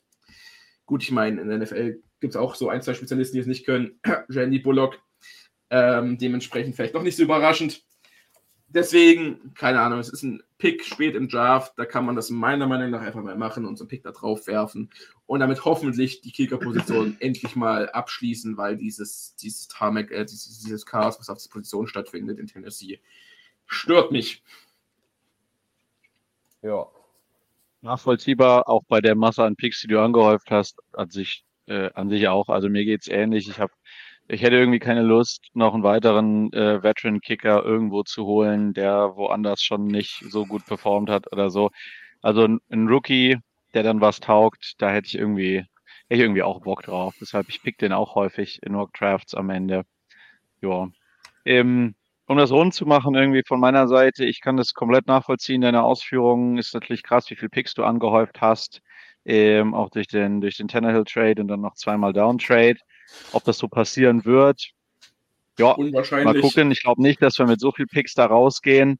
Ähm, was ich aber schade finde, ist vielleicht mein einziger äh, Punkt. Dadurch, dass du so viel Picks ange, äh, angehäuft hast, ich hätte mir da irgendwo drinnen noch einen zweiten Wide Receiver gewünscht, außer, äh, außer Josh Downs in Runde 2. Ich hätte später nochmal irgendwo einen, einen mitgenommen, der eventuell, wie du gesagt hast, äh, vielleicht instantly besser ist als Westbrook Ikine vielleicht oder zumindest das in einem Jahr werden kann. Ja, der Spot, wo ich da dann hingegangen wäre. Das war vorhin meine Aussage. Das ist jetzt das Jahr, du gibst Malik Willis das Jahr und dann mal gucken. Ähm, ja, das ist so ein Pick. Wide Receiver hätte man jetzt statt Latu noch gehen können oder statt Moody. Ähm, aber an dem Spot sind es gleich die gleichen Wide Receiver, die dann auch in UDFA verfügbar sind. Und dann holst du halt in UDFA ein äh, Puka, Nekua oder ein Jaden Reed, falls davon jemand, weil fast jedes Jahr hast du eins, zwei von diesen Wide Receivers, die irgendwo in Runde 4, 5, 6 gerankt wurden, die in UDFA droppen. Da müssen die Titans halt einfach mal aggressiver sein, meiner Meinung nach, weil das waren sie letzten Jahre auch nicht. Und dann geht das. Sehr schön. Mal live. Gut, wir haben jetzt noch 22 Minuten ungefähr. Mehr dürfen wir nicht machen. Wollen wir noch Optionen für den Mock besprechen oder wollt ihr schnell einen Live-Mock machen? Ein Live-Mock. Live-Mock, wir können Optionen ja letztendlich, äh, denke, wird gar nicht ausbleiben, die dabei irgendwie mit rein zu mit Nee, mit reinzuziehen. reinnehmen wird nichts, Freunde. Wir haben schon eine Stunde 10 auf der Uhr. Live-Mock 20 Stunde Minuten. fünf, ich sehe die Uhr mitlaufen. Sag ich. Los. Gut, darf geben wir uns mal pro, geben wir uns pro Pick äh, drei Minuten. Dann stelle ich trotzdem vor die Frage, wird ein Spieler getradet diese Offseason? Weil, keine Ahnung, Cunningham wird gecuttet, Dupree wird gecuttet, dafür für solche Leute tradet keiner. Die Fra einzige Frage ist, wird ein Jeffrey Simmons getradet? Wird ein Derrick Henry getradet? Wird ein Ryan Tannehill getradet? Vielleicht. Wenn die Antwort auf alle Nein ist, gehen wir in den Draft. Also ich würde tatsächlich dafür plädieren, dass wir sagen, wir gehen jetzt mal in diesen Live-Mock ohne Tennel Trade, weil du die andere Option ja gerade schon vorgestellt hast. Und Ja. sonst müssten wir immer noch diskutieren, welchen QB nehmen wir. Und das ist doch etwas Wunderbares, was wir dann nächste Woche nochmal angehen können. Ja, wird eine Freude. So, wenn von den drei, die du aufgezählt hast, einer getradet wird, dann Tanne. So, machen wir das mal. Pick 11, alle drei Tackle sind noch da. Ich würde runtertraden. Runtertrade. Runtertrade. Das ist, das ist sicher auch eine Option, die ich nicht schlecht finde. Ähm, an der Stelle ganz kurz zu dem First-Round-Pick anstelle der Titans, was ich viel noch gesehen, gehört, gelesen habe. Ich weiß, Mike Renner von PFF hat den Titans Lukas Van Ness gegeben in seinem neuesten Mock-Draft. ich auch immer öfter.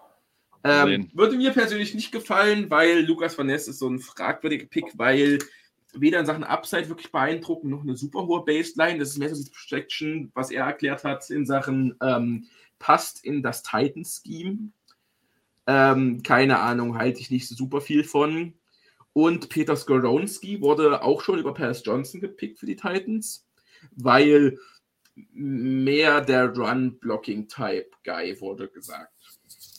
Und Aber weil ich der stimme euch technisch halt super, der hat halt technisch eine, also den, der, ist, glaube ich, vielleicht sogar der bessere Instant Starter als Paris Johnson. Ähm, Skoronski ist einfach sehr, sehr rund. Den kannst du sofort starten lassen. Ähm, vermutlich hätte man den auch als ganz klare Nummer eins, wenn der etwas längere Arme hätte. Das ist ja eigentlich so das einzige Ding, was man sagt, hey, vielleicht ähm, ist der in der NFL auf lange Sicht gesehen ein Guard, ähm, weil er Das- irgendwie ja. einen Ticken zu kurze Arme hat und man ihn vielleicht nach innen schiebt. Ähm, genau. Kannst du mal ganz kurz für die Leute, die sich das dann nur anhören, ähm, und ich sehe es auf dem Screen auch gerade sehr klein, kannst du einfach nur mal Genau. kurz sagen, wie die, wie die ersten zehn ausgegangen sind, damit wir wissen. Oder Max, kannst du deinen Bildschirm teilen vielleicht? So Präsentationsmodus, dass wir jetzt größer Nee, sehen. warte, warte, warte, warte, warte, warte. Wir können das doch ganz einfach auf.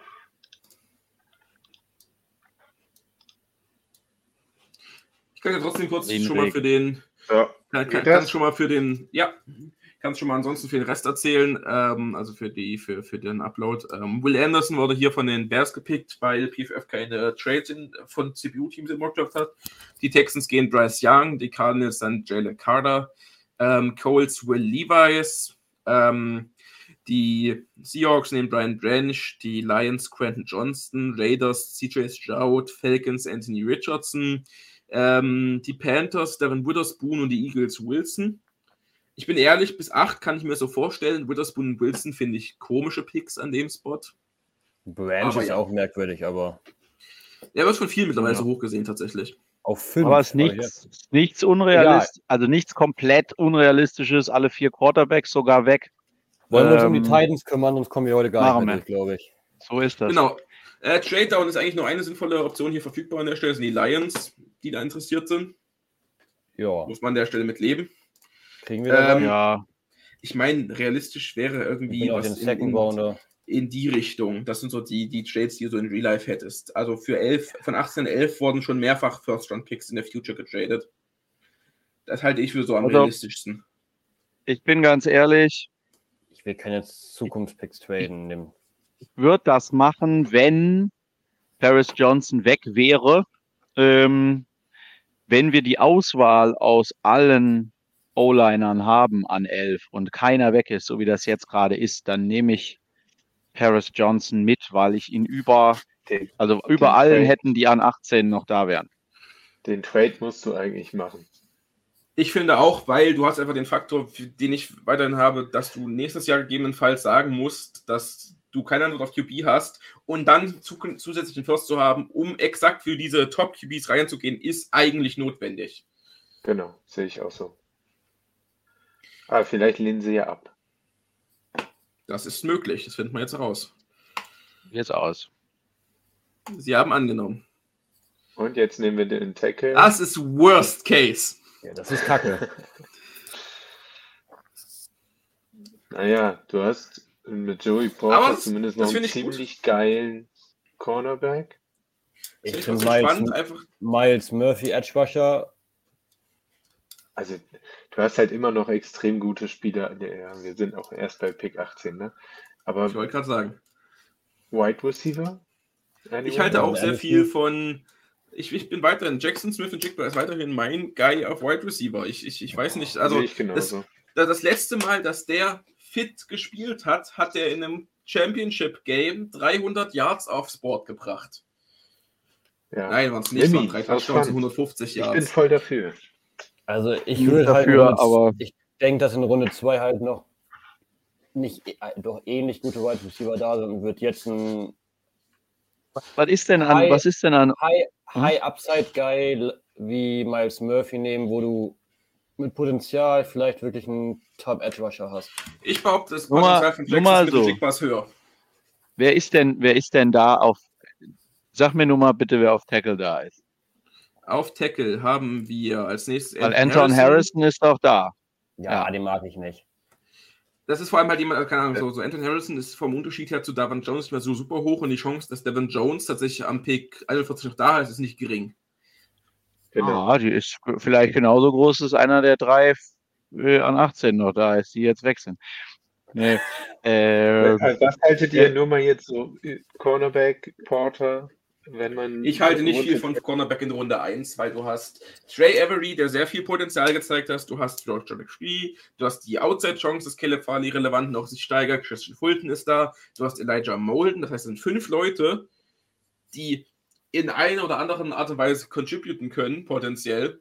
Da finde ich einen First-Round-Pick ein bisschen overdrafted. Zumal ich persönlich ehrlich gesagt auch nicht so viel von Joey Porter halte. Wenn ich Runde 1 Cornerback gegangen wäre, wäre es Christian Gonzalez oder Devin Witherspoon gewesen. Ja, Hätte ich Aber- jetzt auch für geworben, wenn der nicht gegangen wäre. Okay, das heißt, Aber was halten wir denn von Edge Rusher? Was halten wir denn von Ähm, Edge Rusher? nicht genug Need, meiner Meinung nach, weiterhin, um ihn in Runde 1 zu nehmen. Plus, wie gesagt, ich sehe halt Aber bei du- Jackson Smith du- und Jigba hast genauso hohes Potenzial.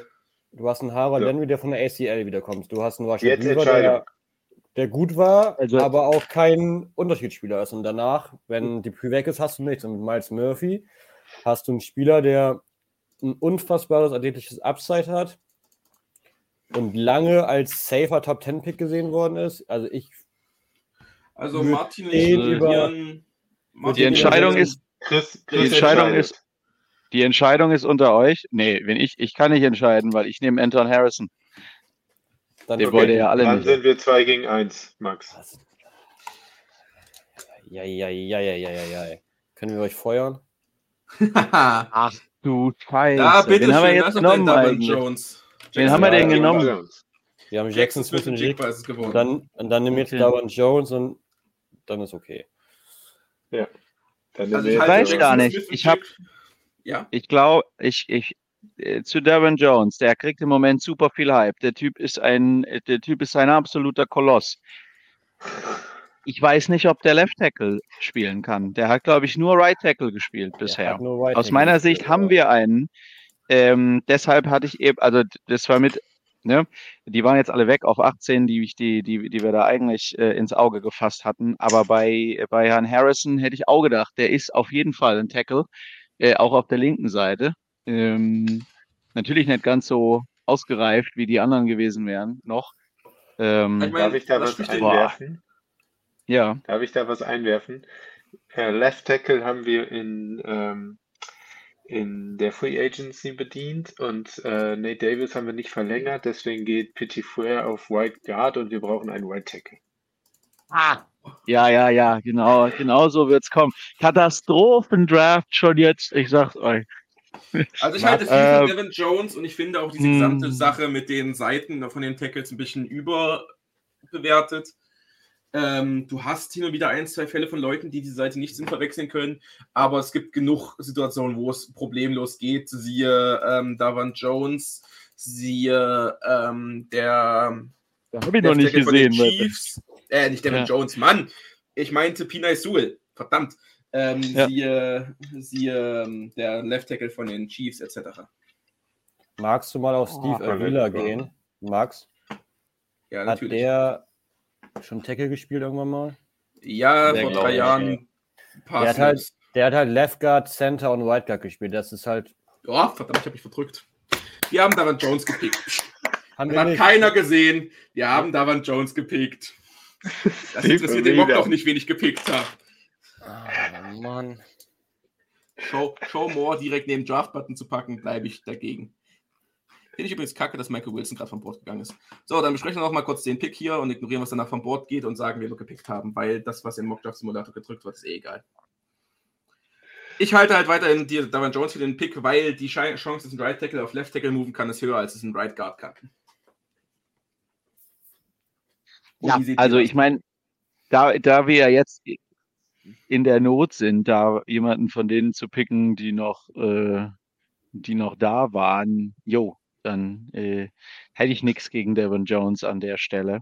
Ähm, ja, kein Fan davon, Tackle erst in Runde 2 zu bedienen, deshalb äh, meh. Aber ja, wenn er da ich ist, halt, also kann ja, nicht, ich, ich, äh, ich ja. sehe das, ich sehe die Kritik an der Idee, dass ähm, dann du der Zugzwang bist, das verstehe ich hundertprozentig. Ähm, ich halte aber trotzdem Davon Jones plus JSN äh, wie ein, für ein ähnlich gutes Outcome wie Paris Johnson plus Josh Downs.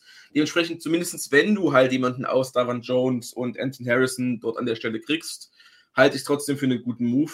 Vor allem mit dem Gedankenhintergrund, dass wir dafür einen extra First-Round-Pick von nächstem Jahr bekommen haben. Ich halt First Round Pick für nächstes Jahr ist, ist fein. Ich bin, also ich sehe dieses Potenzial, was du bei JSN immer siehst, aber der hat doch letztes Jahr quasi nichts mehr gemacht, oder? Der hat halt nicht gespielt. Der hat kein Ja. Spiel komplett fit durchgespielt, weil er eine Ja. Verletzung hat, die ihn geplagt hat. Aber das ist. Ja, aber das, ja, davon haben wir, ja, ja, nee, weiß ich nicht. Das, also das gefällt mir auch nicht. Ich bin auch nicht so ein großer Fan wie Max von Jackson Smith und Jigba. Ich kann damit leben, aber ich habe lieber einen Josh Müssen Downs in. Runde lieber einen Josh Downs in Runde 2 als einen Jackson Smith in Runde 1. So, auf jeden Fall sind wir jetzt in Runde 3. Mhm. Ähm, und jetzt ist halt so, so, so vor allem das, was ich halt in Runde 3 sehe für die Titans, wenn man halt wirklich in Runde 1 und 2 Wide Receiver Offensive Tackle bedient, egal in welcher Reihenfolge jetzt, ähm, einfach den Faktor, du nimmst an dem. Spot ähm, Defensive BPA. Weil, keine Ahnung, keine Ahnung so, ein, so ein Daniel Washington, Devon Arcane oder so, so ein Tight End Running Back brauchst du nicht an dem So ein, Spot. Daniel, so ein Daniel Washington neben Chick Okonkwo wäre schon richtig geil. Was ist denn, äh, Das ist aber, aber sorry, ist es ein Drittrunden-Pick wert? was ist denn, was, was ist auf O-Line da? Das verrate ich dir. Ähm, Jalen Duncan, Cody Mauch, Tyler Steen und Andrew Voorhees sind so die nächsten. Plus auf Center ähm, Olu Watimi. Mhm. Also ein Cody Mork wäre ganz geil. Aber ich sehe halt auch auf Cornerback zwei Top-Leute, die First Round Hype bekommen haben, bekommen und nicht mehr bekommen. Sogar drei theoretisch. Clark Phillips habe ich auch Ja, schon einige also Mal in der Range gesehen. Cam Neben, Smith, ähm, Ringo sind beide Spieler, die First Round Hype bekommen, bei PFF ein bisschen niedriger sind. Keely Ringo ist halt ein High Athletic Upside Spieler und Cam Smith eher das Gegenteil, glaube ich. Ich würde einen von den beiden nehmen. Was ist Bin denn, ich für von der Position her. was ist denn auf Edge zum Beispiel noch da? Also ich kann zumindest, ich verstehe, ich, ähm, in, in Runde 3 kann ich das dann mehr vertreten. Ähm, Cornerback zu gehen Runde 1 halt halt weiterhin. Ich finde eine super Idee. So ein Derek Hall wäre auch Nimmt cool. Derek Hall.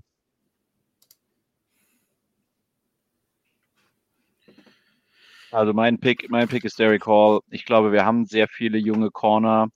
Äh, Ja, da sind ein paar gefallen, die ein High Upside haben, Und aber die haben halt auch nur Richard Weaver neben Harold Landry, der Ja. vom, vom äh, und jo, die drei, die drei, die da jetzt gefallen sind, sind beim nächsten Pick an 149 weg. Das ist schon klar, aber da ist auch dann, da wird es dann auch auf Edge auch nicht mehr besser.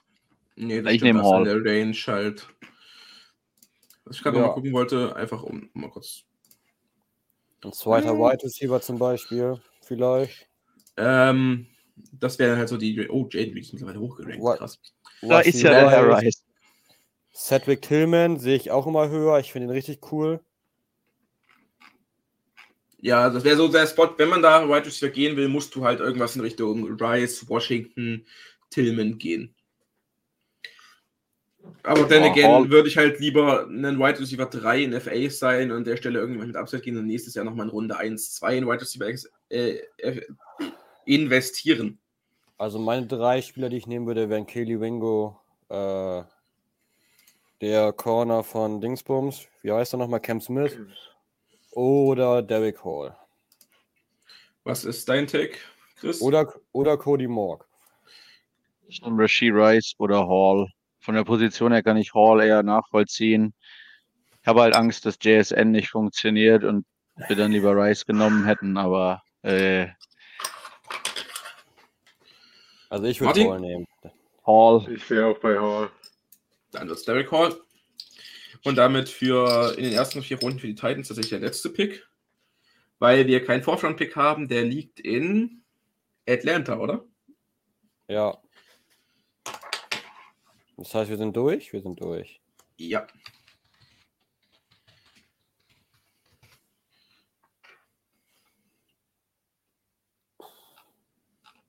Also, keine Ahnung. das so? Es ist, Wie viele Runden haben wir eingestellt? Das waren vier. oder was? Aber mehr Picks haben die. Titans halt nicht. Genau, das ist so der Konsens aus der Nummer. Ähm, ich meine, was man halt zusammenfassend sagen kann, sowohl mit Blick jetzt auf den Live-Mock, den wahrscheinlich ersten von wahrscheinlich noch ein, zwei mehr, wenn wir dran denken, dass nach FA sich eh alles ändern wird. Ähm, worauf man halt. noch mehr muss. machen.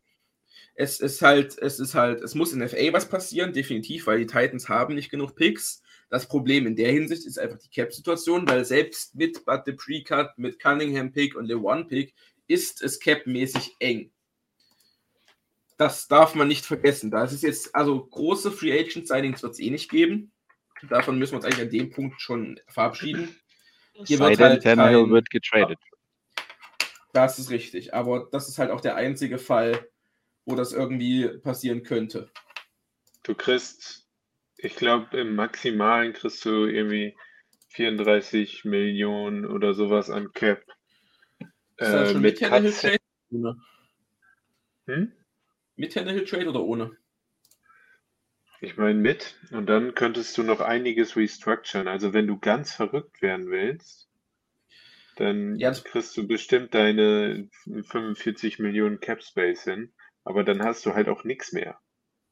Das vor, vor allem, was du auch nicht vergessen darfst, ist, damit schiebst du halt den ganzen Spaß in eine Zukunft, ähm, wo die, also du verbaust quasi das, was du dir zukünftig eigentlich aufbauen willst. Denn, wie gesagt, äh, diese ganzen Restructures und so, die schieben ja meistens Cap in die Zukunft, in den Spot, wo die Titans eigentlich angreifen wollen. Aber- Deswegen ist es an also- vielen Stellen meiner Meinung nach sinnvoller, jetzt Dead Cap zu fressen, ein Jahr zu sagen, wir investieren nicht groß und dann nächstes Jahr mehr anzugreifen. Und ich habe gerade mal nachgerechnet, es sind 34 Millionen ohne Tannehill. Es sind Dupree, Cunningham, Lewan, Woods und Bullock und du kommst auf 34. Ja, aber dann bist du gerade im Plus. Wir haben ja minus, keine Ahnung, was, 23 oder sowas. Naja, Also, das ist schon damit klingt eingerechnet. Ach so, Das ist ja schon das schon eingerechnet. Ja. Das Also ist das hab- wirklich existente Cap Space an dem Punkt. Robert, Robert Woods sind 12. Wenn du Tannehill post June 1st machst, sind 27. Cunningham sind 9,2. LeWarn sind 15 und Dupree sind 9, habe ich mir aufgeschrieben. Alles so grob gerundet als Notizen. Und dann habe ich mir noch aufgeschrieben, mögliche Restructure wären Kevin Byard, Harold Landry und Amani Hooker. Ja, wie gesagt, das ist zum Beispiel jemanden wie Landry zu restructuren, so früh im Contract, schiebst du dir einfach extrem viel Cap Space in die Zukunft an Stellen, wo es meiner Meinung nach mehr nötig ist als jetzt im kommenden Jahr. Du, du musst es jetzt ja auch noch nicht machen, aber du könntest ja gerade auch in die Richtung gehen, wenn du später in der Saison nochmal reagieren möchtest oder sowas, weil du, wir haben Das jetzt auch in der, in der Saison haben wir nicht reagieren können, weil wir kein Cap mehr hatten. Wir konnten nicht plötzlich noch einen Wide Receiver oder sowas dazu holen.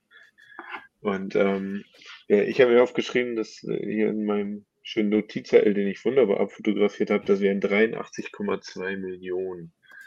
Minus des, äh, was wir gerade im Minus sind, wären wir dann bei um die 50 noch mehr. Ja, ja, das wäre dann mit dem Tannehill Trade, guck mal hier, irgendwo um die 50, 60 Millionen, je nachdem, wie du halt das Pre- und Post-Structures, ne? das ist immer abhängig davon. Genau. Hoffen wir mal nicht, dass wir diesen extremen Umbruch auch nur ansatzweise angehen, aber dann könntest du auch Big Signings irgendwie. Aber auch dann ist wieder mein Argument, bringt es jetzt vor allem in einer relativ schwachen Off-Season-Class, Free Agent-Class, meiner Meinung nach dieses Jahr viel zu investieren oder sagst, okay, du beißt dir jetzt mal ein Jahr einen sauren Apfel, gehst mit 40 Cap Space in die Saison und investierst dann nächstes Jahr. Nächstes Jahr haben wir richtig viel, ne? Möglich. Naja, weil halt Nächstes Verträge Jahr auslaufen. Jeff, Genau. Jeffrey Simmons, Christian Fulton, obwohl es geht sogar. Es sind tatsächlich nur die zwei, die wirklich fett sind. Ja. Also wir Ja, es haben geht. Eine entspanntere Cap-Space-Situation nach der kommenden Saison. Das stimmt. Ich meine, vor allem mit einem Ben Jones Retirement, mit potenziell Derrick Henry, der nicht mehr da ist oder zumindest nicht mehr das Geld verdient.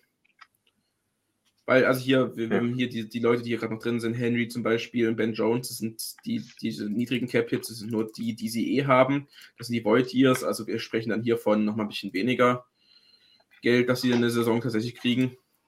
Zum Beispiel hier irgendwie bei 140, ohne irgendwelche Resignings, ohne Jeff, ohne Autry, Fulton, Henry, Davis und so weiter. Also, es ist die Titans, und da bleibe ich dabei, die haben zum einen von dem Spielerpotenzial, was da noch rumrennt im Chor, als auch vom Personal, was da im Front Office sitzt und den Verträgen, wie es aktuell steht, das Potenzial, spätestens 2024 wieder vorne mitzuspielen. Ja. Was du jetzt machen musst, ist das richtig angehen. Du musst einmal ausräumen, das, was nicht funktioniert. Du musst aufpassen, nicht nochmal einen First-Round-Pick in den Sand zu setzen, weil irgendwann funktioniert es halt nicht mehr auszugleichen.